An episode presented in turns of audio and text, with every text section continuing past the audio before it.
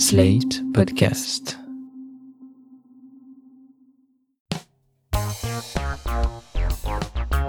J'ai quinze ans. Ça fait plusieurs années que ma mère, avec qui je vis seule, subit ma passion pour la magie. Elle l'a subie même deux fois, car elle est mon sponsor et mon unique public. Soit je m'entraîne devant le miroir, soit devant elle. Et quand j'ai envie d'un nouveau tour, eh ben c'est elle qui paye. Un jour, alors qu'on rentre du magasin, où elle s'est encore ruinée en jeux de cartes, balles en mousse et autres objets magiques, elle me dit « Tu fais de la magie depuis des années, tu as des milliers de trucs dans ta mallette, tu devrais faire des petits spectacles pour les anniversaires des enfants du quartier. Et comme ça, tu pourras t'acheter de nouveaux tours. » Je me souviens que j'ai rougi, j'ai eu peur et j'ai dit non. Et puis en fait, je l'ai fait. J'ai ouvert Word et j'ai créé une petite annonce, comme ça se faisait à l'époque, avec mon numéro de téléphone qu'on pouvait arracher en bas. L'annonce disait « Jeune magicien, entre parenthèses quinze ans, propose spectacle de magie pour anniversaire d'enfant », avec des petits dessins de chapeaux et de baguettes magiques autour. C'était très beau. Et c'est comme ça qu'on faisait du business à l'époque, à la Garenne-Colombe. Pendant près de deux ans, presque chaque mois, j'avais un spectacle. Je prenais cinquante euros en liquide et j'allais faire une heure de magie à des enfants. Ma foi, bien sympathique. Mon seul mauvais souvenir est quand un parent m'a demandé de me déguiser en Harry Potter. Puis j'ai été en internat, j'ai commencé à jouer au poker et à sortir avec des filles et j'ai arrêté la magie pendant quelques années. Aujourd'hui, j'ai recommencé à acheter des tours, et je ne me produis plus, comme beaucoup de magiciens amateurs. Alors que d'autres vivent de cette passion. Dans le milieu, on les appelle les pros, ou les workers. Ils se produisent sur scène, dans la rue, dans des événements privés. Aujourd'hui, nous allons vous raconter comment vivent ces magiciens.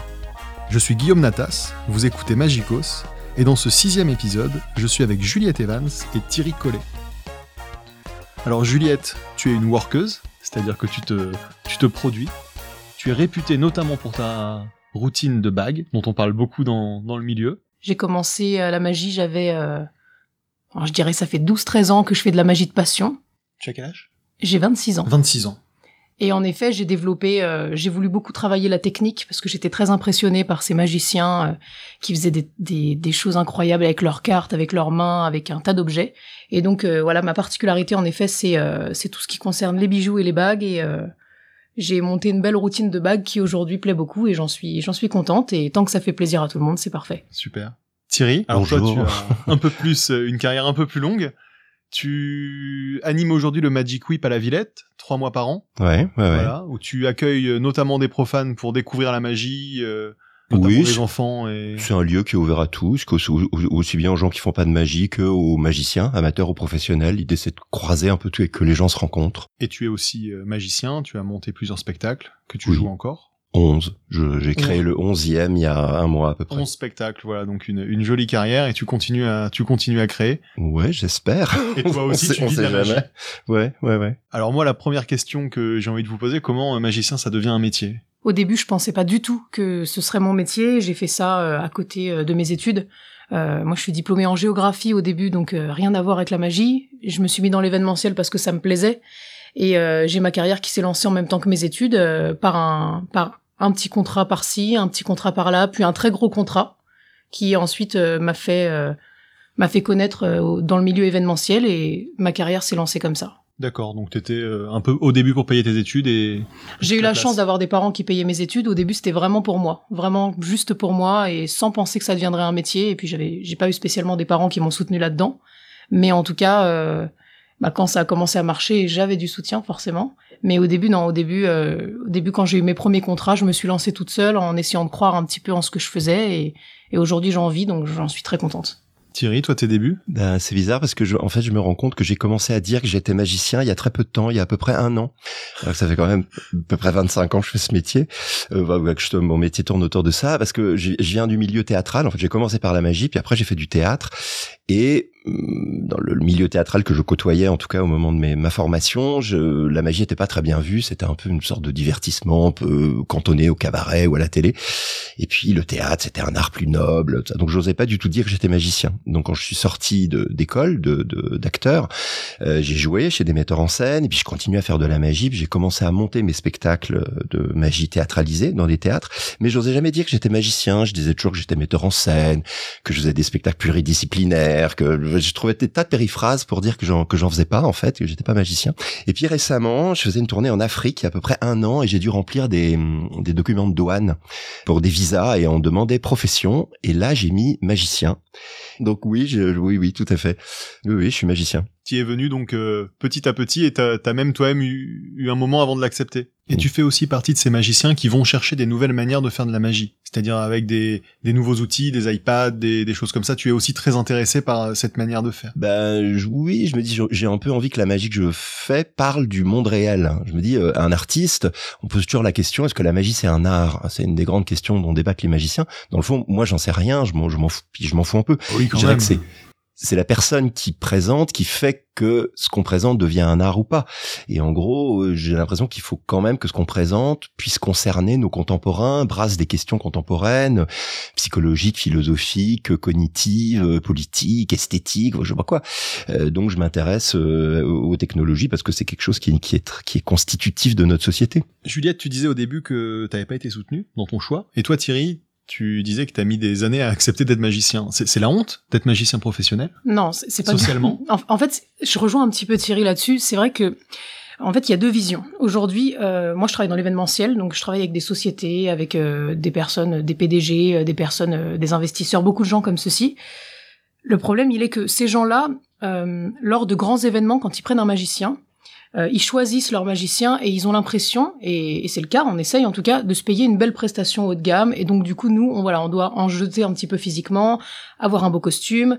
Thierry parlait des nouvelles technologies, moi je me suis mis dans la magie digitale, et euh, l'atout que je peux avoir, c'est vrai, c'est d'être une femme qui fait de la magie iPad, ce qui est un peu plus rare, parce que sur le marché, il y a quand même beaucoup de magiciens qui se mettent là-dedans avec les téléphones et les iPads.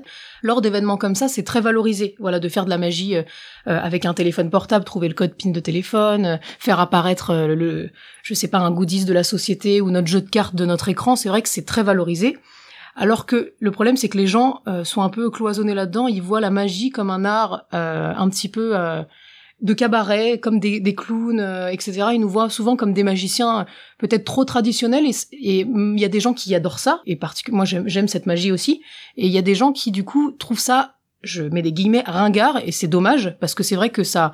ça enterre un petit peu toutes les années et toute la technicité qu'on, qu'on met du temps à apprendre.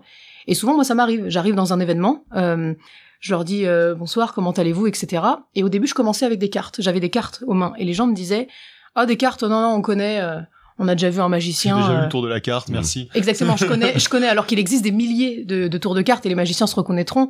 Il y a forcément quelqu'un qui leur a dit « On va leur faire choisir une carte. » Et le, la personne dit « Ah non, mais je connais. » Alors que c'est juste le début, il s'est oui. rien passé. Mais des milliers de tours qui commencent comme ça. Voilà, donc c'est vrai que moi je me suis dit d'accord, bon, les gens ont cette mauvaise image, ou alors ils te disent ah vous avez pas de chapeau, pas de lapin, et donc c'est très stéréotypé malheureusement. Et c'est vrai que du coup j'ai changé de technique. Moi dès que j'arrive, je me suis dit Juliette, fais pas de cartes. Les gens ils ont déjà vu des magiciens qui font des cartes.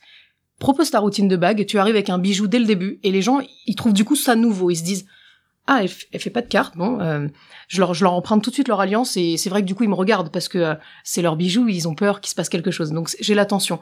Et après j'enchaîne par des cartes, comme si on avait ce besoin de prouver qu'on peut proposer quelque chose de nouveau. Ce qu'on appelle un opener. Exactement, on appelle ça un opener, c'est d'avoir un, un tour pour s'intégrer dans un groupe. Quand tu arrives dans un groupe en tant que magicien, les gens te connaissent pas. Euh, tu viens un petit peu euh, perturber leur conversation. Du coup, il faut que tu arrives et que tu te fondes un petit peu dans leur groupe, que tu leur proposes quelque chose qui va les intéresser. Et du coup, j'ai essayé de, je dis pas que c'est la solution, de trouver un, voilà, quelque chose qui casse un petit peu ça et de me dire, ok, bon, ils ont peut-être, peut-être que ça fait partie des gens qui ont cette, cette image un petit peu à l'ancienne de la magie et que ça leur plaît pas. Je vais essayer de faire autre chose que des cartes pour casser le côté qu'ils vont avoir. Et c'est vrai que pour l'instant, ça fonctionne bien. Après, j'enchaîne sur des cartes parce que j'adore les tours de cartes et ils sont contents comme j'ai prouvé, entre guillemets, que je pouvais faire autre chose au début. Ça va. Alors ça, c'est hyper intéressant de se dire comment Comment on en arrive à un magicien qui est dans un groupe? Toi, t'as fait aussi, Thierry, un peu de, de prestations de, pour des entreprises, des choses comme ça? Absolument jamais de mon Absolument existence. Absolument jamais. Bon, bah, tant mieux. Comme ça, on a, on a deux profils très différents. Mais c'est intéressant ce que disait Juliette sur les, les préconçus euh, que les spectateurs ont. Et euh, moi, par exemple, je travaille dans le milieu théâtral et euh, on considère encore que la magie, c'est pour les enfants. Tout Donc, à on fait, fait un spectacle et, bah, c'est comme le cirque il y a trente ans, hein, qui a mis trente ans pour qu'on puisse se dire, bah non, il y a du cirque pour l'adulte. La marionnette, il rame pour euh, qu'on puisse se dire aussi, euh, c'est pas contre les enfants, mais ah, on fait pas toujours des tours, des trucs pour tout le monde. Mais il y a encore cette image que la magie, c'est tout public, il faut que ça puisse plaire euh, voilà, aux enfants, aux familles. Moi, j'ai rien contre les enfants, je, je les, personnellement, je ne les aime pas particulièrement, mais euh, je, je fais pas des spectacles pour eux, je fais pas des spectacles contre eux, mais... Euh, ouais, c'est pareil voilà. que Thierry, hein, je, souvent on me dit, euh, je m'entends bien avec le client, il me dit, ah, vous pourrez, est-ce que vous pouvez faire ah. ça pour les enfants? Alors, souvent, j'ai pas envie de vexer, donc je, je vais dire oui, bah écoutez, par contre, voilà, les enfants sont pas bêtes, donc je vais leur montrer des choses comme j'ai pu vous montrer à vous. Par contre, je ne sais pas faire de magie pour enfants. Euh, la magie, s'ils attendent voilà des ballons, euh, des, des des choses voilà très ludiques pour les enfants avec plein de couleurs, plein de foulards, des colombes, c'est vrai que c'est pas mon truc. Je, je préfère le, le je préfère recommander des collègues qui font ça très bien. Et moi, c'est vraiment pas mon truc. Et comme Thierry, je suis pas je suis pas fan des enfants. Je fais volontiers un petit truc à vos enfants, mais sachez que je les déteste. Bon, on Allez, dira pas. Mais après, en cas... je vous donnerai pas mon avis sur la question, mais il n'y aura pas d'épisode de Magicos sur la magie pour enfants. Voilà. Bon. Et alors moi, ce que je me demande, c'est comment tu te retrouves dans un dans un événement. Comment parce je me retrouve dans tu un te événement. Dans un événement, et donc déjà on, on, on comprend que finalement c'est quelque chose d'assez solitaire parce que tu dois être un, un petit peu obligé de te prendre des premières claques pour évoluer petit à petit. Donc ça, comme souvent dans les disciplines artistiques, je pense au stand-up où ça marche aussi beaucoup par euh, je, je me prends un bide, j'évolue. Mais comment euh, tu nous parlais de ces premiers contrats que tu as eu, de ce gros contrat que tu as eu. Est-ce que tu peux nous expliquer comment on, on devient magicien freelance, parce que c'est un peu ton cas. T'as Tout à donc fait. Aujourd'hui un de tes un de tes jobs, c'est de trouver du travail. Exactement. On et est... d'évoluer. Donc tu nous as un peu parlé de, de ce que tu fais. Comment comment tu trouves du travail? Alors au début, moi j'ai commencé, on m'a proposé d'animer un restaurant, euh, de faire un peu de magie le soir dans un restaurant. Euh, j'ai accepté et ça m'a permis d'avoir une petite stabilité financière. Donc je faisais euh, les tables au restaurant pendant les dîners. Alors faut savoir que le restaurant ah, euh, c'était une fois par semaine. D'accord, et ça dépendait ça dépendait on avait un on avait avec un ami un qui lui avait un contrat avec une chaîne de restaurants et il, il plaçait un petit peu euh, ses amis magiciens euh, dans ces restaurants en question. Faut savoir que les restaurants c'est très ingrat puisqu'on vient déranger les gens pendant qu'ils mangent et ils nous ont pas spécialement sollicité, donc ça m'a permis de faire mes marques, ça m'a permis de savoir comment aborder les gens. Euh, donc au début voilà j'ai commencé comme ça et euh, ça me faisait un petit peu d'argent, j'arrivais à avoir un salaire fixe, j'avais des revenus entre guillemets par mois. Puis faut savoir que la magie c'est un voilà c'est c'est beaucoup au début, je pense en tout cas pour moi ça a été du bouche à oreille, c'est-à-dire que j'ai ma meilleure amie, son copain qui a un cousin qui travaille dans une agence événementielle avait besoin d'un magicien. Et donc, comme ils adorent ce que je fais, parce que les amis, ils adorent toujours ce qu'on fait parce qu'ils sont adorables, ils m'ont recommandé et j'ai eu un contrat. Et euh, c'est ce contrat qui a lancé ma carrière, qui fait qu'aujourd'hui, je travaille toujours avec cette grosse agence, qui me recommande sur tous les gros contrats. Donc, tu as une agence? Alors, non. J'ai plus, je, moi, moi, je travaille à mon compte, j'ai une société. Par contre, je travaille avec beaucoup d'agences événementielles. D'accord. Qui, je suis répertoriée chez eux. C'est des gens, souvent, c'est des amis, avec qui on a un gros rapport de confiance, euh, ils, ils apprécient mon travail et je les apprécie beaucoup. Et donc, ces agences me téléphonent pour me demander si je suis disponible pour aller animer leur événement. S'ils veulent de la magie iPad, s'ils veulent pas de magie iPad, euh, si c'est un dîner assis, si c'est un cocktail. Voilà, on configure tout ça pour avoir une prestation qui est bien écrite, entre guillemets, pour le client. Et aujourd'hui, voilà, c'est comme ça qu'on a des contrats. Au début, on part de pas grand chose. On part d'un contrat. Ça nous a plu, donc ils nous recommandent un autre contrat. pour un autre contrat. Bouche à oreille. Ensuite, on euh, rencontre un client là-bas, classique. On dit à l'agence, on, on, on dit qu'on travaille avec cette même agence qui contacte le client, et en fait, ça, ça part comme ça. Après, il y a une agence, écoutez, voilà, j'ai entendu parler de vous, euh, j'aimerais bien vous rencontrer, et cetera. Et, et voilà, c'est, il suffit de faire, euh, de faire des petites choses comme ça. Au début, pareil, je débutais un peu sur les réseaux sociaux, j'ai mis deux, trois vidéos, deux, trois petites choses, et, et par recommandation, je dirais, eh ben, on arrive à, à se faire un portefeuille client, et on arrive à, à en vivre toute l'année. Combien ça coûte de faire venir un magicien sur un, ouais, sur un événement? Sur un événement, par exemple. Euh, sur un événement pour un close-up, donc un magicien qui va euh, faire de... de la magie de près. Voilà, exactement, de table en table ou en cocktail. Euh, donc moi, pareil, je vends pas mes prestations euh, à l'heure, c'est la soirée que je propose, donc c'est souvent deux ou trois heures et tu t'adaptes à la soirée. Euh, ça va dépendre, si tu veux, d'une, des agences. Si t'as une agence qui va te vendre derrière, parce que du coup, ils doivent gagner aussi leur vie, hein, donc euh, souvent. Euh, Ils te demandent, ils te donnent un certain prix et après ils te revendent derrière.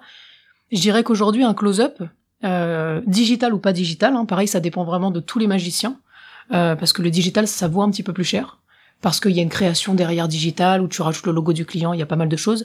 Je dirais que tu peux te situer entre six cents et mille deux cents euros. Je dirais, je donne une grosse fourchette parce que ça dépend vraiment de l'événement, de l'agence. Bien sûr, c'est pas une euh, si grosse fourchette. Voilà, c'est, c'est une fourchette où ça dépend si tu te vends toi tout seul ou si tu te vends euh, voilà via une agence. Je dirais D'accord. qu'un close-up, on est là-dedans. Toi Thierry, donc tu vends plutôt des spectacles, ouais. Tu proposes des spectacles. Ouais, donc là ouais. encore, on, on a euh, le, le, le, le vrai côté intermittence, j'imagine, une ouais. grosse session de fabrication d'ingénierie, d'ingéniosité, d'écriture, ouais, ouais. et ensuite un spectacle que tu vas proposer donc. Ouais, il y a une phase qu'on appelle de production où on fabrique euh, d'abord on cherche des financements, puis on fabrique le spectacle, puis après il y a une phase de diffusion qui est le, le moment le moment où on vend euh, les spectacles. Euh, moi je dirais euh, moi je vends mais enfin si on part chiffre hein, euh, les spectacles de Thierry Collet, ça peut se vendre entre mille et quatre mille sept quatre mille huit euros. Je dirais en pure, en simple session. Après, il faut rajouter ce qu'on appelle les plus-plus dans nos boulots, c'est-à-dire les frais de transport, l'hôtel, les défraiements, les, voilà, d'une équipe. Et ça peut, et suivant les spectacles, il y a une ou huit ou neuf personnes en tournée. Qui t'accompagnent. J'en tourne cinq différents. Euh, voilà. Et après, les, les salaires sont calculés pour qu'il y ait, les gens soient payés de l'équipe, qu'il y ait une marge, évidemment, pour la structure, que on, peut-être ça abonde aussi en production si on n'a pas bouclé le budget entier de la production euh, avec des prêts achats ou de, de, de l'argent en prod. Voilà. Et est-ce qu'on vit bien en étant magicien ? Est-ce qu'on gagne bien sa vie ? Ou est-ce que c'est dur ? Bah alors, au début, c'est dur. Je pense quand tu n'es pas très connu et que tu n'as pas euh, plein plein de clients qui te connaissent et qui t'appellent. Après, euh, quand des années plus tard, voilà, quand t'as ton portefeuille client, euh, tes clients réguliers et que voilà que tu arrives à vendre vraiment correctement tes prestations et que t'en as beaucoup, tu vis très bien. Après, comme toute structure, tu as des charges, toutes les sociétés, voilà, même, je pense que tous les cas de figure, les intermittents, les auto-entrepreneurs, on a des choses à payer, et cetera, c'est comme ça.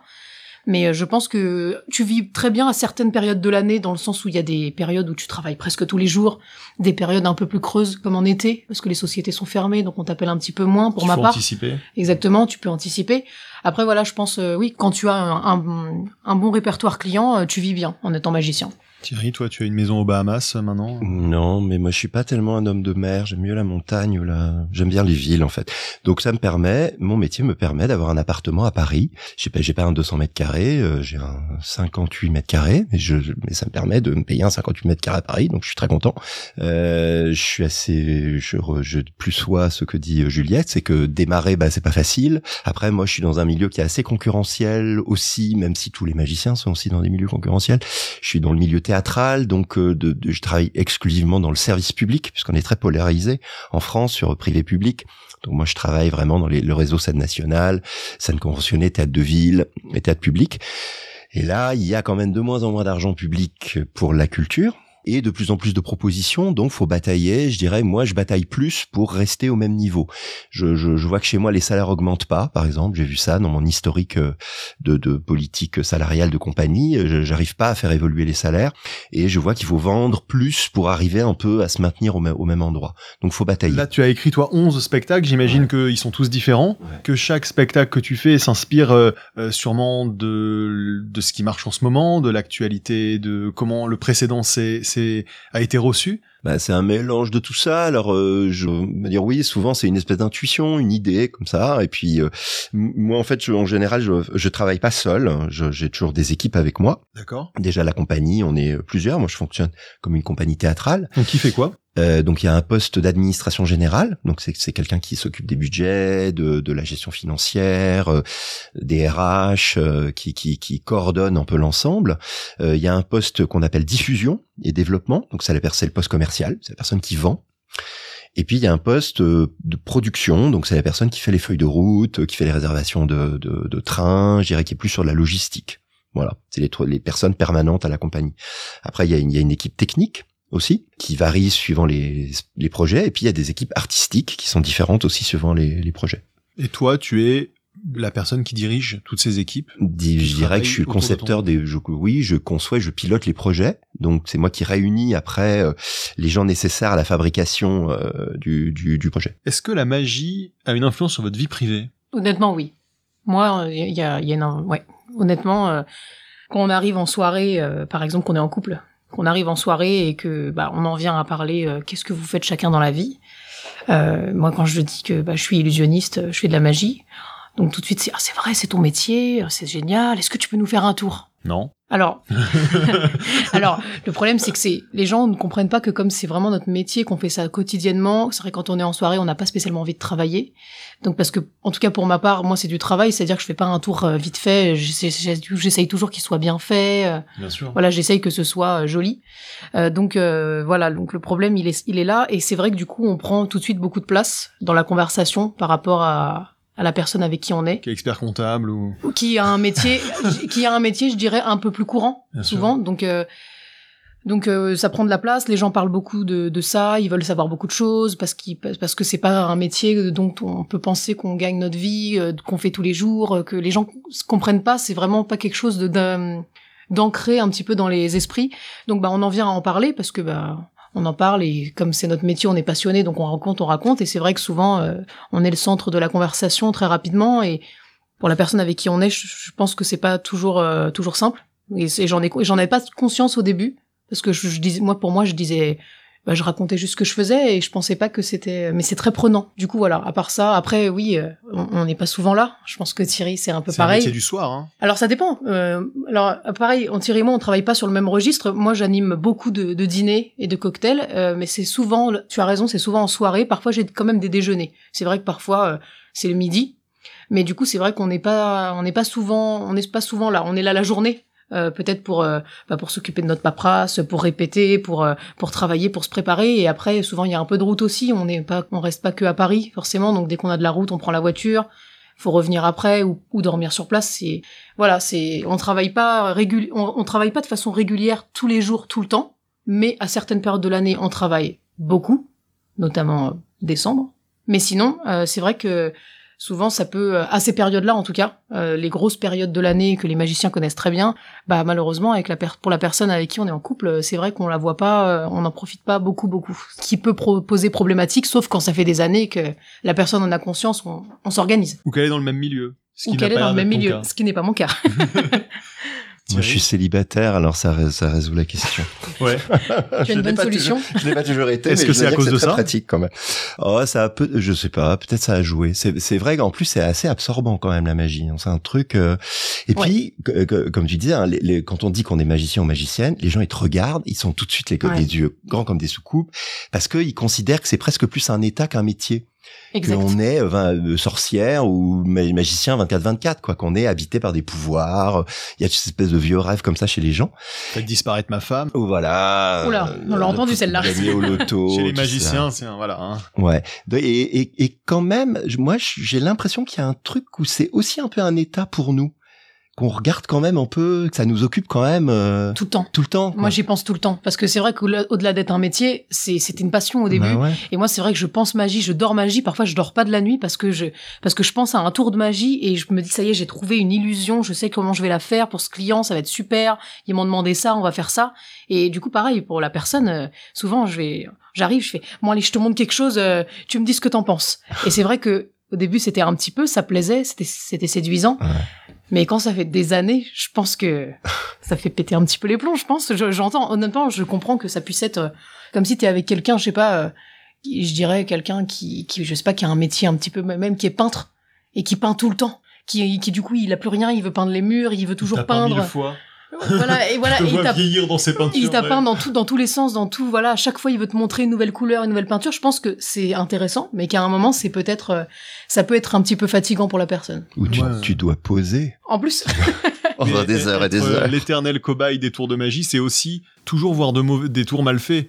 Moi, je, moi, qui pratique la magie en amateur, bah, bah, je fais des tours à ma copine tout le temps et je lui dis là, tu vois le truc, elle me fait ah oui, bon bah du coup, elle a vu le truc. Même le jour où je le ferai bien, elle saura et, et elle est hyper calée en magie maintenant. Même dans des spectacles de magie, elle connaît tous les trucs, elle est, elle est calée sans en faire. C'est pas les bonnes personnes, les personnes avec qui tu es pour ça, parce que je pense que c'est sympa pour tester parce qu'on te connaît, mais même quand tu fais le tour, comme ils te connaissent tes mimiques, tes ouais. tics. Moi, je sais que par exemple, quand je fais euh, genre je, je fais un tour, euh, j'ai fait une levée double ou j'ai fait une technique de magie, un saut de coupe ou quelque chose, bah la personne sait. Ce sont donc des techniques secrètes de magie. Voilà, la, la, exact, exactement. Pas. La personne sait que j'ai fait ça, même si elle l'a pas vu, parce qu'elle sait que je bouge comme ça parce que je vais faire ouais. cette chose-là que je veux dissimuler. Voilà, donc ça aide pas. Comment vous vous entraînez ? On parlait un peu de l'entraînement. C'est, ça a quoi comme place dans votre quotidien ? Bah moi l'entraînement c'est un petit peu tout le temps hein. Dès que j'ai du temps euh, j'ai toujours un paquet de cartes dans les mains, j'ai toujours ma bague que je fais vriller sur on mes doigts. On a dû te demander de poser pour l'enregistrement pour pas qu'elle tombe. Oui je l'ai posée parce que ça devient un tic du coup ouais. on en a tellement tout le temps euh, j'ai toujours à proximité c'est vrai un jeu de cartes ou une bague et on s'entraîne voilà on s'entraîne à la maison euh, quand on a le temps devant un film, on s'entraîne devant les, les collègues magiciens, on leur demande leur avis bah, devant la personne avec notre partenaire. Voilà, on, moi je m'entraîne bon, un peu moins maintenant parce que c'est vrai qu'on a des années, on a quand même un, un répertoire euh, de tours de magie euh, où on sait que c'est parfait pour le travail ou c'est parfait pour telle et telle chose. Donc on, peut-être qu'on relâche un peu la pression. Mais je pense que c'est quelque chose qu'il a raison Thierry sur ça, qu'on a toujours en tête. Ça, c'est vrai que c'est quelque chose à quel... Quand on adore ça, on y pense tout le temps, et en, d'autant plus quand c'est ton métier. Parce qu'il faut être encore plus... Euh, voilà, on fait plus, on fait plus des tours de magie à des, à des copains. Mmh. Là, on, on a en face de nous des gens qui nous, qui nous donnent de l'argent, qui nous font vivre. Donc il faut, euh, je pense, être... Euh, il faut proposer quelque chose de, de très bien. Comment tu t'entraînes, toi, Thierry ? C'est un vrai problème parce que j'alterne, je tourne avec cinq spectacles différents. Et parfois, dans le même mois, je fais les cinq différents. Alors, il y en a, j'ai la chance, c'est du mentalisme. Alors, je veux pas dire que c'est un art de glandeur parce que... même faire taper dessus, mais quand même c'est un truc de l'acteur. Ouais, c'est, c'est quand même où... un art de, de branleur. Ouais. C'est, c'est, un, c'est un art où il faut être très présent, il faut une bonne mémoire, il faut beaucoup de, de présence, d'aplomb. Enfin, c'est un truc d'acteur en fait euh, ou d'actrice euh, de, de, de mentalisme. Après j'ai un autre spectacle où je manipule les cartes. Les sept dernières minutes, c'est un numéro de manip de cartes. Et puis j'ai voulu que ça soit un petit peu bien, tout ça. Donc ça, ça me demande de bosser régulièrement. Et puis je fais une caisse aux épées parce que je, je m'étais dit mais pourquoi les magiciens mettent toujours les, les filles dans les, dans les caisses aux épées ? Ce serait bien d'aller voir un peu ce que ça a. Et donc j'ai monté une caisse aux épées dans un, un spectacle qui tourne toujours. Et là, la prep physique, elle est, elle est vraiment hardcore parce que faut que je fasse des étirements, faut que je fasse du yoga, faut, sinon je rentre pas dans la caisse. Il faut que je le fasse très régulièrement. C'est toi qui vas dans la caisse. Ouais, ouais, c'est moi qui. Oui, oui, parce que je voulais voir ce que c'était. Donc, je prends une petite caméra vidéo, un, un micro, puis je parle aux gens de dedans. Je leur dis la température qui monte, l'oxygène qui se raréfie quand même un tout petit peu là où ça fait mal. L'épée qui traverse ton foie. Ah, mais c'est horrible. C'est... Moi, j'ai des bleus là. Ben, il en reste un peu. Je... J'ai envie de voir ça, tiens, du coup. C'est, oh, c'est absolument horrible. Ça fait très très très mal. Et il faut se préparer un peu physiquement à ça. Quels sont les plus gros avantages à être magicien ? Pour ma part, les plus grands avantages, c'est de ne pas avoir de routine. C'est-à-dire de routine fixe. Petit jeu de mots un petit peu. Alors, c'est un petit jeu de mots, mais entre guillemets... On appelle une routine en magie toute une série de une série d'effets magiques qui racontent une petite histoire. Mais c'est fait c'était... exprès, tu doutes bien. Absolument. Non, ce qui... c'est-à-dire que moi, je ne supporte pas... Euh... Euh, bah, je supporte pas la routine. Je parle de la vie, hein. Je supporte pas la routine. Euh, je, me, je suis quelqu'un qui qui est très, euh, voilà, je suis très vive. Je, suis, je m'ennuie rapidement. Donc euh, en magie, ce qui est génial, c'est qu'on n'a pas de journée euh, métro boulot dodo. On n'a pas. On commence à neuf heures, on finit à dix-huit heures, on rentre, on dîne, on dort, on retourne au travail. Ça, c'est vraiment, je dirais, euh, pour moi, ce qui me rend euh, le plus heureuse dans mon métier, c'est ça, c'est d'avoir euh, chaque journée est différente, chaque client est différent, chaque prestation est différente. Euh, chaque endroit de prestation est différent, donc ça te fait toujours euh, voilà un trajet différent, euh, une préparation différente. Euh, tu peux te lever parfois à dix heures, à onze heures, ça peut arriver comme à cinq heures parce que tu dois prendre un avion. Et je trouve ça génial de pas avoir des journées euh, similaires. Tu es ton propre patron, donc euh, tu fais un peu ce que tu fais un peu ce que tu veux et c'est vraiment une grosse liberté, c'est génial. Ah oui, la liberté, c'est bien. Ça, c'est un des grands. Après, c'est les avantages de l'artiste. Je dirais que tout artiste, quand même relativement libre. Moi, je dirais que la magie, ça m'a amené à faire plein d'autres choses. C'est ça, je crois, qui me plaît. Moi, quand j'étais enfant, j'aimais construire des marionnettes. Si j'avais pas été magicien, j'aurais voulu construire des téléphériques parce que j'adore les engrenages, comment ça s'accroche aux câbles et tout ça. Je trouve ça fascinant. Euh, j'aime bien coudre, j'aime bien bricoler, j'aime bien la littérature. Ça. Donc, la magie, ça m'a permis de faire en même temps énormément d'autres choses différentes. Je crois que c'est ça qui me plaît le plus. Les désavantages à être magicien ? Pour ma part, il n'y a pas beaucoup de désavantages. Alors, au début, si peut-être... Euh... d'avoir peur de pas réussir à continuer à vivre de ça, d'avoir peur qu'il y ait pas de rente financière, d'avoir peur bah que que ça se développe pas. Au début moi c'était ma crainte, j'avais peur que ça se développe pas, je me suis dit comment je vais faire, je connais personne, comment donc c'était des angoisses un petit peu récurrentes. Alors ça c'était au début, c'est vrai que maintenant les désavantages à être magicien euh, moi je trouve qu'il y en a pas éno... il y en a pas énormément parce que c'est tellement synonyme de liberté, et c'est tellement génial que euh, qu'il y en a pas, si peut-être les gens, je dirais les gens qu'on peut rencontrer en prestation, euh, les gens qui euh, qui vont à tout prix vouloir chercher le truc, mais qui vont être un petit peu méchants parce que ils veulent euh, ils veulent savoir et que comme c'est eux qui sont souvent le centre d'intérêt, enfin le centre qui fait rire, je dirais dans leur groupe d'amis, bon bah ils sont là un petit peu à vouloir, euh, je dirais désorienter le magicien, donc ils vont être un peu piquants et moi souvent ces gens-là, bon après on, on rigole ensemble et je les prends avec moi et ça se passe bien, mais ça peut arriver, ça m'est arrivé je dirais peut-être une ou deux fois d'avoir quelqu'un qui devient méchant parce que euh, bah parce que euh, le tour euh, ça l'a perturbé, qui veut savoir que et qui lâchera pas l'affaire en fait. D'accord. Donc et c'est ça, difficile ce, à gérer. Ce sera le thème du prochain épisode. Euh, pourquoi les Français sont-ils le pire public pour un magicien ? C'est quelque chose qui revient souvent dans le métier. Il paraît que les Français sont particulièrement durs à ce jeu-là, donc on en parlera la prochaine fois. Et toi Thierry, t'as...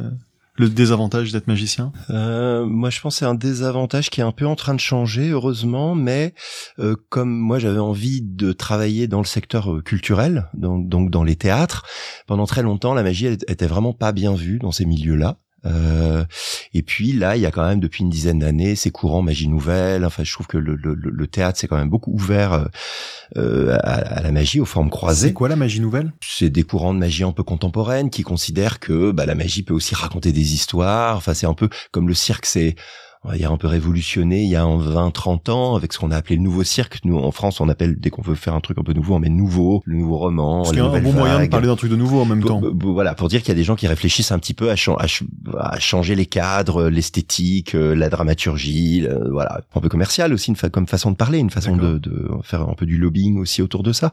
Mais... en tout cas, il y a énormément de magie dans, dans les théâtres, à la télévision, euh, au cinéma, euh, et, et, et je dirais que moi j'ai démarré à une époque où c'était pas facile justement d'être magicien dans les milieux vraiment culturels, et ça devient donc c'était un désavantage parce qu'on me prenait un peu de haut euh, et que ça allait de moins en moins. Je pense que aujourd'hui encore au Festival d'Avignon par exemple, ils, ils, là ils ont ils ont diffusé un magicien, Kurt Demey, mentaliste belge, formidable mentaliste belge. Pour la première fois, il y a eu un magicien dans le festival I N. Voilà, c'est dans le festival dans I N. Le I N. Dans le off, euh, oui, il y en a, mais dans le I N, qui serait le oh. espèce de Saint Graal euh, français du théâtre. La première ça. fois cette année ? Oui, oui, dans l'histoire. Euh, Intéressant ça. Euh, voilà. Ça montre quand même qu'on est dans une période où la magie... Euh... Ouais, ouais, ça bouge. Donc je dirais l'inconvénient est en t- un peu en train de bouger, ça bouge lentement, mais il y a quand même une considération, euh, un peu, il y a encore des, des galons à gagner. Et alors vous êtes donc magicien professionnel, qu'est-ce qui se passe quand vous ratez un tour ? Ça arrive ? Oui, bien sûr que ça arrive. Ouais, ouais. Honnêtement, ça arrive. Euh, ça oui. arrive moins. Ouais, les gens, les gens s'en rendent pas toujours compte. D'accord. Alors okay. c'est ça, c'est ça qu'il faut penser, c'est que ouais. les gens, voilà. Bon, pour ma part, j'ai, voilà, j'ai un jeu de cartes ordinaire avec moi hein, quand je fais mes manipulations ou même avec des, des bijoux, et cetera. Les gens ne savent pas ce que tu vas faire. Ça, c'est la chose importante. C'est-à-dire que même si tu te rates, comme les gens ont confiance en toi parce que c'est toi le magicien, ils vont se dire ah c'est fait exprès. Du coup, c'est très bon pour nous ça parce qu'on peut du coup se rattraper. Moi, ça m'est arrivé plein de fois.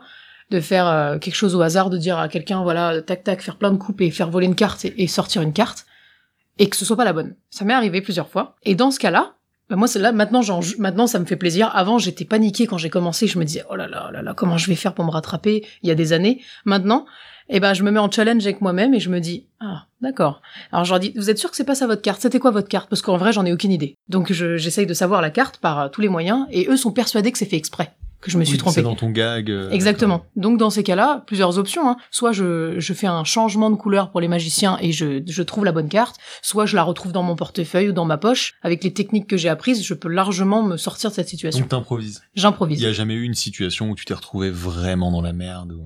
Non, jamais. Non. Bah, bah, pour l'instant, en tout cas en close-up, ça m'est jamais on arrivé. Touche du bois pour toi. Pour l'instant, mais, bon, pour l'instant, ça m'est ja- ça m'est jamais arrivé. Euh, je fais toujours très attention parce que même quand c'est leurs bijoux, je mets ma main en dessous si je dois manipuler. Toujours. Euh, Voilà, faire attention, mais pour l'instant, j'ai, j'espère que tu vas pas me porter la poisse pour non, les prochaines ça, soirées. Ça, par contre, c'est intéressant. Tu prends quand même des précautions, parce que on a tous vu euh, un, un tour qui marche très bien, c'est le euh, slash and stab là. Sta- ah oui, là, euh, les, les... smash and stab. Voilà. Smash and stab où tu caches un, un clou sous un verre et tu tapes sur les verres sur lesquels il y a pas le clou, mais mmh. régulièrement.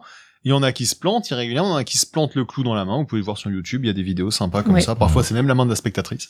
Et, euh, et donc, c'est vrai que dans, de temps en temps, on a soit, soit on peut se rattraper, soit on est un peu ridicule, soit on blesse quelqu'un. Et ça, c'est quelque chose dont, dont vous devez prendre, enfin, euh, à quoi vous devez faire attention. Toi, dans des tours qui peuvent être un peu risqués, dont tu nous parlais, là, le, bah, le tour où, où tu te fais potentiellement transpercer par des épées. Mmh. Alors, peut-être que c'est pas si dangereux que ça, mais c'est jamais, c'est jamais quand même euh, ton corps et des épées.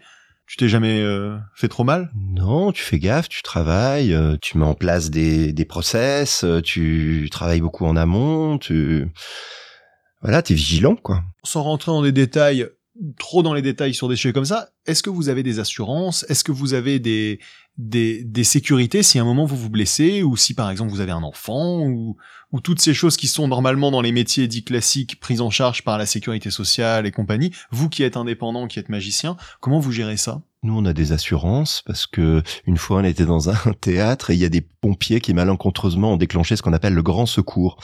C'est toutes les vannes d'eau qui font quand il y a un incendie, euh, déversent euh, de, de, de l'eau pour éteindre l'incendie et c'est tombé sur le décor. Euh, Tout le monde pensait que c'était voilà. le tour, alors applaudissez. Ça, ça devait c'était... jouer le soir. C'était pendant pendant un montage et ça, ça, le truc devait jouer le soir et voilà. Donc bah, quand il y a des accidents comme ça, ben bah, il y a, nous on a des assurances, on est assuré.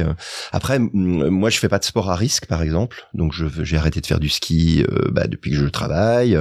J'ai fait un petit peu gaffe parce que annuler des représentations, euh, ouais c'est compliqué quoi. C'est toujours un petit, un, c'est toujours un peu conflictuel. Hein. Donc, vous devez quand même faire attention. C'est ouais. Pas... Moi, j'ai dû avoir. C'est pas anodin. Dans ma vie, j'ai dû en annuler deux ou trois pour e- absolue extinction de voix, impossibilité de parler. C'était les seules fois que je, vraiment, c'était pas possible. T'as déjà travaillé malade. Euh... Ah, ben oui, évidemment. Les acteurs, ils jouent, enfin, tout le monde, les artistes, ils Juliette jouent malade. Fait oui de la, ouais. Fait oui de la tête aussi. Euh... Ah oui, oui, euh, oui, oui. Non, mais pour les, pour les, euh, moi, j'ai une assurance avec ma société au cas où, euh, il se passe quelque chose, mais après, voilà, je prends pas de risque avec les gens. C'est-à-dire que, tu vois, moi, le smash and stab, c'est une superbe illusion, mais moi, je la ferai pas parce que, euh, parce que, bah, je trouve ça, déjà, moi, ça me fait peur. Et en plus de ça, je pense que, voilà, notre cerveau, il y a des moments où t'es sûr de quelque chose et quand il t'en reste deux et, peu, et tu peux confondre, je pense que, voilà, on On n'est pas, euh, on n'est pas infaillible sur ce genre de choses et ou alors je le ferais pas avec la main d'un spectateur si je devais le faire, tu vois par exemple. Tout je prendrais jamais ce risque. Si je prends par exemple une bague, tu vois quand je fais une bague, que je, euh, un, un tour avec une bague que je la fais disparaître, et eh ben je vais toujours faire attention à la bague. Si la bague est trop petite, par exemple, pour ceux qui voilà qui manipulent un, un petit peu les bagues, ils, ils verront. Euh, quand je, si la bague est trop petite, il y a un risque honnêtement qu'elle soit tellement petite qu'avec un, un mouvement je la perde ou quoi que ce soit, je la rends et j'en emprunte une autre. Parce que je, vraiment c'est vraiment pas de prendre de risque. Après, pour ce qui est d'aller travailler malade tout le temps, oui, bien sûr. Sauf une fois, pareil, hein, une fois, j'ai eu un, un énorme problème. Euh, j'ai mangé, je pense, euh, j'ai été à un dîner et je pense qu'il y a eu un problème euh, avec sur le huîtres. Poisson, sur, sur la, ce qui s'est passé. Et du coup, euh, j'ai pas pu du tout. Euh, c'était impossible pour moi d'aller en prestation. Donc euh, voilà, ça peut arriver. Hein. Tu, tu, voilà, on est, on est, on est des humains. Euh, mais sinon, non, sinon malade, oui, on, on va à notre prestation malade, on prend, on prend un Doliprane, un Advil et on y va. Et vous êtes quand même assez solitaire dans le développement de ce que vous faites, entre l'écriture, la recherche et, et tout. Si vous avez un problème, vous devez l'assumer. C'est quand même, c'est un, c'est un métier dur. C'est un métier où, en fait, tu es seul, honnêtement, je ouais. pense. Tu, je pense que tu es seul. Et j'ai ressenti moi cette solitude vraiment euh, lors des jours de langue que j'anime. Où tu pars par exemple à Courchevel ou, euh, ou à Menton, ou tu pars au sud de la France, que c'est souvent là-bas, quand t'as des propositions sympas. Tu vas là-bas, c'est super, la soirée est géniale, les invités sont top, euh, si tu manges bien, c'est génial. Et puis tu finis à vingt-trois heures trente, et puis tous tes amis ou la personne avec qui tu es euh, sont euh, en train de faire la fête à l'autre bout de la France, et toi tu vas à l'hôtel et t'es tout seul. C'est très dur, ces moments-là. Euh, c'est vraiment, oui, tu te rends compte que t'es tout seul. Euh, quand t'es en prestation, que tu rentres sur la route, que t'as trois à quatre heures de route, t'es tout seul. Euh, ouais, on est tout seul, sauf quand on est dans l'événement. On est avec les gens, forcément. Mais sinon, euh, sinon, après, pareil, pour le travail, euh, nos travails de technique, je pense qu'on travaille seul. Après, on a des amis de confiance à qui on demande des avis, des magiciens, ou euh, qu'on voit pour travailler un petit peu. Quand on a des prestations, on est plusieurs magiciens, parce que je sais pas, il y a, il y a trois mille personnes. On fait appel à des confrères pour venir avec nous, ou on va travailler avec eux.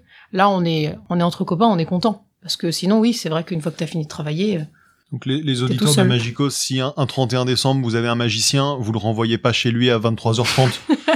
Peut-être vous pouvez réveillonner quand même un minimum, quoi. On fait un petit effort. C'est... Non, mais tu peux. Je pense que je pense que tu peux. Euh, tu peux rester avec eux. Souvent, les, les clients te proposent. Après, bon, toi, t'es un petit peu, envie, t'es un petit peu fatigué. Tu, t'es un petit peu fatigué. T'as envie de, de, de te poser. Tu t'as ton train qui est tôt le lendemain. Il y a ça aussi. Donc forcément, tu, tu vas au téléphone appeler un petit peu ta famille et tout ça. Mais c'est vrai que bon, t'es, t'es tout seul. J'ai ressenti ça il y a, il y a deux ans. Et c'est vrai que tu te dis, ah ouais, en fait, euh, ok, bon, c'est comme ça. Mais après, euh, après j'échangerai rien, ça pour rien au monde, c'est, c'est un super métier. Tu t'es senti seul dans ton travail, toi, Thierry? Alors, t'as peut-être une plus grosse équipe, c'est moins... Bah oui, c'est la grande différence, c'est qu'en fait, moi, je tourne euh, avec des, une équipe technique, euh, j'ai un merveilleux assistant, Marc Rigaud, qui est... Euh, Qu'on euh, embrasse. Super, voilà, on fait des bisous à Marc Rigaud. Bisous. Bisous, bisous. Euh, donc, je, non, je suis pas seul. Après, c'est vraiment ce que j'ai appris au théâtre, c'est que c'est un art du collectif et... que c'est un, c'est un grand bonheur, c'est vrai, un grand plaisir. Toi, tu vas plutôt continuer euh, sur cette voie-là, j'imagine, jusqu'à la fin de ta carrière? Ou t'as d'autres projets, d'autres manières de faire de la magie? Sauf si tu te blesses avec des épées. Exactement. euh, bah oui, après de plus en plus, je, je, du coup, j'organise aussi des événements, ce que je peux faire à la Villette, là, où je fais travailler aussi d'autres magiciens. Je, je, j'ai produit des spectacles d'autres gens, euh, donc euh, l'idée de, de, de d'être justement moins seul, alors que je pense vraiment que le, le c'est lié à la question du secret, le truc de la solitude aussi, c'est il faut protéger les secrets, donc on travaille pas à plusieurs. Je pense qu'il y a quelque chose de, qui est lié à ça au départ. mais que les magiciens, ils sont trop seuls. Et je pense que c'est ça qui freine aussi l'évolution de cet art. Parce que quand on se met à travailler à plusieurs, quand on échange avec des gens aussi qui ont d'autres métiers, des auteurs qui nous écrivent les textes, euh, bah, il y a d'autres points de vue qui arrivent, il y a d'autres gens qui, alors ils vont un peu nous perturber dans nos habitudes de magicien et de magicienne. Ils vont un peu, on va leur dire, non, mais moi, je peux pas faire le tour comme ça. Et puis ils vont dire, ah ouais, mais si t'essayes tel truc, ça peut, et puis peut-être qu'ils auront raison. Euh, et on va s'en apercevoir au bout d'un moment. Donc moi ces dernières années j'ai beaucoup beaucoup beaucoup ouvert. Je pense que je vais continuer à le faire. Alors après dans quel milieu ? Oui, je pense que je vais rester dans le réseau de théâtre public euh, sans doute. Mais après et tu seras toujours magicien.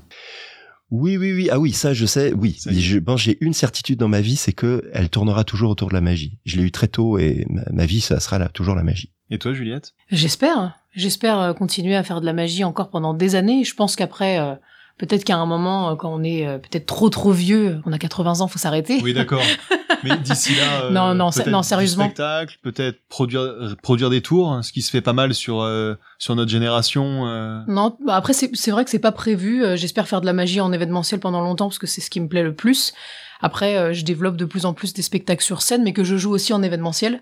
Des spectacles bah, en digitaux, hein, sur des écrans géants, et cetera. Et du coup, euh, Thierry a raison là-dessus. Sur ce spectacle, par exemple, je travaille avec une danseuse et euh, elle a raison très souvent parce que euh, d'avoir un autre point de vue par rapport à ce que nous on fait, c'est hyper important et j'ai j'ai vu beaucoup de possibilités avec mmh. cette euh, cette personne et euh, je trouve qu'en effet quand on mixe deux arts ensemble, ça nous donne quelque chose de. Alors je danserai pas dans mon spectacle, hein. Désolé Guillaume de te décevoir, je vais pas danser dans mon spectacle, mais je suis très déçu. Je sais. Je t'ai dit j'aimerais mais, un mais truc, c'est, mais... c'est que Juliette danse dans son spectacle. Mais non, je, c'est, c'est c'est surtout qu'il y a des choses quand tu fais des choses par exemple avec des écrans géants, qu'il y a des lumières et que tu veux quelque chose d'esthétique, je pense qu'il y a une façon de bouger à avoir. Et moi, j'ai voulu travailler euh, avec cette danseuse qui est une amie parce que euh, je pense que je pense que c'est pas mon travail de faire ça correctement et j'ai voulu apprendre à bouger correctement et je pense que c'est important d'avoir des avis extérieurs pour embellir ce qu'on fait déjà. Ça, je suis d'accord. Super. Donc toi, tu vas, tu vas aussi rester magicienne. Je vais malheureusement aussi rester magicienne. Non, je plaisante. Non, Puis non. On je verra vais... les opportunités. Euh... Je vais aussi rester magicienne. Merci beaucoup. C'était très intéressant d'échanger avec vous sur ces sujets-là. Si on veut vous rencontrer, si on veut travailler avec vous, comment on fait ? Alors euh, moi j'ai pas de spectacle comme euh, Thierry euh, qui tourne euh, comme euh, de cette façon-là. Donc euh, moi je travaille vraiment en événementiel, donc c'est les clients euh, ou les agences qui me contactent pour euh, des événements. On peut te retrouver donc, sur Instagram. Euh, oui, bien crois. sûr, on peut me trouver sur Instagram. J'ai mon site internet. Dis-nous ton Instagram, du coup. Bah, mon, mon Instagram, c'est Juliette Magic Evans. Mon Facebook, c'est pareil. Et mon site, c'est juliette evans point com. On mettra dans donc, la description. Euh, tu, peux, euh, tu peux me trouver sur internet si tu veux. Bou- Booker Juliette. Ou pas, hein. Je plaisante. Non, je plaisante. Et toi, Thierry ? Alors moi, j'ai un site internet, thierry collet point f r, ou le nom de la compagnie, Le Phalène point com. Il y a euh, trois Facebook. Il y a un Facebook Thierry Collet perso. Il y a un Facebook Le Phalène, Thierry Collet, qui est le Facebook compagnie, et Magic Wip, qui est le projet que je développe sur le parc de la Villette, avec un Facebook dédié. Il y a un Instagram dont je, suis, je, je ne sais absolument pas le nom, parce que je suis une bille euh, sur tous ces trucs-là. C'est pas toi qui t'en occupes. Non, je choses. pense que personne donc, s'en occupe. Le Magic Wip, ça, c'est chouette. On peut en parler un petit peu. Moi, j'ai l'année ouais. dernière, c'était super bien. C'est vraiment une journée avec plein de choses magiques dans un dans un chalet à, à la Villette. Tu y es, il y a des magiciens, il y a des magiciens qui vous font du close-up, il y a des tours de magie qu'on peut apprendre, euh, euh, il y a des livres qu'on peut consulter, il y a des expériences que tu que tu mets en place. Donc tu avais mis l'année dernière des interviews qu'on pouvait écouter dans des transats, c'était très cool, de magiciens qui parlent. Euh, cette année, il y aura peut-être d'autres choses interactives euh, dont on taira pour le moment les, les les tout ça, mais en tout cas, il y a plein de choses à voir là-bas. C'est super familial et euh, et en même temps, c'est pointu. C'est pas euh, c'est un... ouais, ça se veut une maison ouverte. En fait, c'est une sorte de festival sur trois mois que je développe avec le parc de la Villette. Euh, c'est un bâtiment au nord du parc, vers la porte de la Villette, qui s'appelle le pavillon Villette, qui avait des grosses lignes rouges et qu'on peut comme ça aménager. Nous, on l'a pendant trois mois, donc on accueille des, des artistes en résidence qui fabriquent leurs spectacles et on fait de la programmation, alors ce qu'on appelle des Magic Night, qui sont des plateaux partagés. On a une nuit des arnaqueurs cette année autour de la triche et de l'arnaque. On a une soirée plutôt visuelle et mentalisme, ça s'appelle Rêve et Vision, au mois de mars. Et puis on y programme des spectacles, j'y programme les miens aussi, parce que c'est, c'est l'avantage d'être chez soi, c'est qu'on peut se programmer quand même. Faire, hein. Donc je programme la dernière créa. Je fais venir une magicienne londonienne qui s'appelle Laura London, comme par hasard. Ah, je connais très bien. Avec son show sur la triche qui s'appelle Dont Cheat. On parle beaucoup, hein, Laura London. Voilà. Et ben, c'est la deuxième année que nous faisons venir Laura et qu'on diffuse en France. Là, elle était il y a, il y a dix jours à La Rochelle avec nous. J'aime beaucoup Laura London. Et une autre magicienne, puisque moi j'ai beaucoup travaillé sur la question des femmes et de la magie. J'ai transmis deux de mes pièces à des filles, à des magiciennes, et euh, je me dis même maintenant, faut arrêter d'en parler. En fait, il faut juste le faire. Faut considérer que c'est normal. En fait, c'est pas, c'est un non-sujet. Les femmes et la magie. Il faut juste qu'il y ait des femmes qui fassent de la magie, et puis voilà, c'est ni exceptionnel ni pas, c'est juste normal, quoi. Et donc Claire Chastel, qui est une jeune magicienne, actrice aussi, qui vient faire un très beau spectacle de carto. Elle tombe amoureuse d'une carte à jouer, et le spectacle démarre le jour où la carte l'a quittée. C'est très joli. Bah, en tout cas, on se retrouvera à Magic Wip. Pour c'est faire quand un... Alors, c'est entre janvier et mars. Euh, donc, sur notre site thierry collet point f r, il y a toute la prog. Euh, et sur le site de la Villette aussi, il y a toutes le, les dates. On pourra s'y retrouver pour une petite visu magicos. Voilà, un petit meet-up. Eh ben, merci beaucoup. Merci encore d'avoir été là, d'avoir répondu à mon invitation et d'avoir partagé un petit peu votre expérience à tous ces gens qui se demandent qui est... La, la personne qui vient leur faire de la magie. Comment est-ce qu'elle vit? Comment est-ce qu'elle rentre le soir? Est-ce qu'elle déprime dans son hôtel? Est-ce qu'elle s'est beaucoup entraînée? Est-ce que euh, elle a coûté cher à la soirée? Tout ça, c'est vraiment des questions qu'on, qu'on nous a beaucoup posées dans les dans les discussions qu'on a pu avoir autour de Magicos. Donc j'ai été très heureux de vous recevoir et d'avoir votre témoignage qui était très riche en plus avec deux deux points de vue très différents. Si cet épisode vous a plu, n'hésitez pas à vous abonner, à nous lâcher de très grosses étoiles et surtout parler autour de vous de Magicos sur vos réseaux sociaux, à vos amis, à la machine à café. C'est comme ça qu'un podcast vit. Vous dites aux gens, écoute Magicos, on sait que le, les magiciens t'en a rien à faire, mais c'est très intéressant ce qui s'y dit. En tout cas, c'est des retours qu'on a. Tout le monde est ravi d'apprendre comment fonctionne le monde de la magie. Si cet épisode vous a déplu, laissez un commentaire négatif sur la page de la Maison Blanche aux États-Unis, j'irai tous les lire. Retrouvez tous les épisodes de Magicos sur slate point f r et sur vos plateformes de podcast préférées. Merci à Benjamin à la réalisation, et vous pouvez me retrouver sur les réseaux sociaux arobase natas sur Twitter, Guillaume Natas sur Instagram. Merci, merci.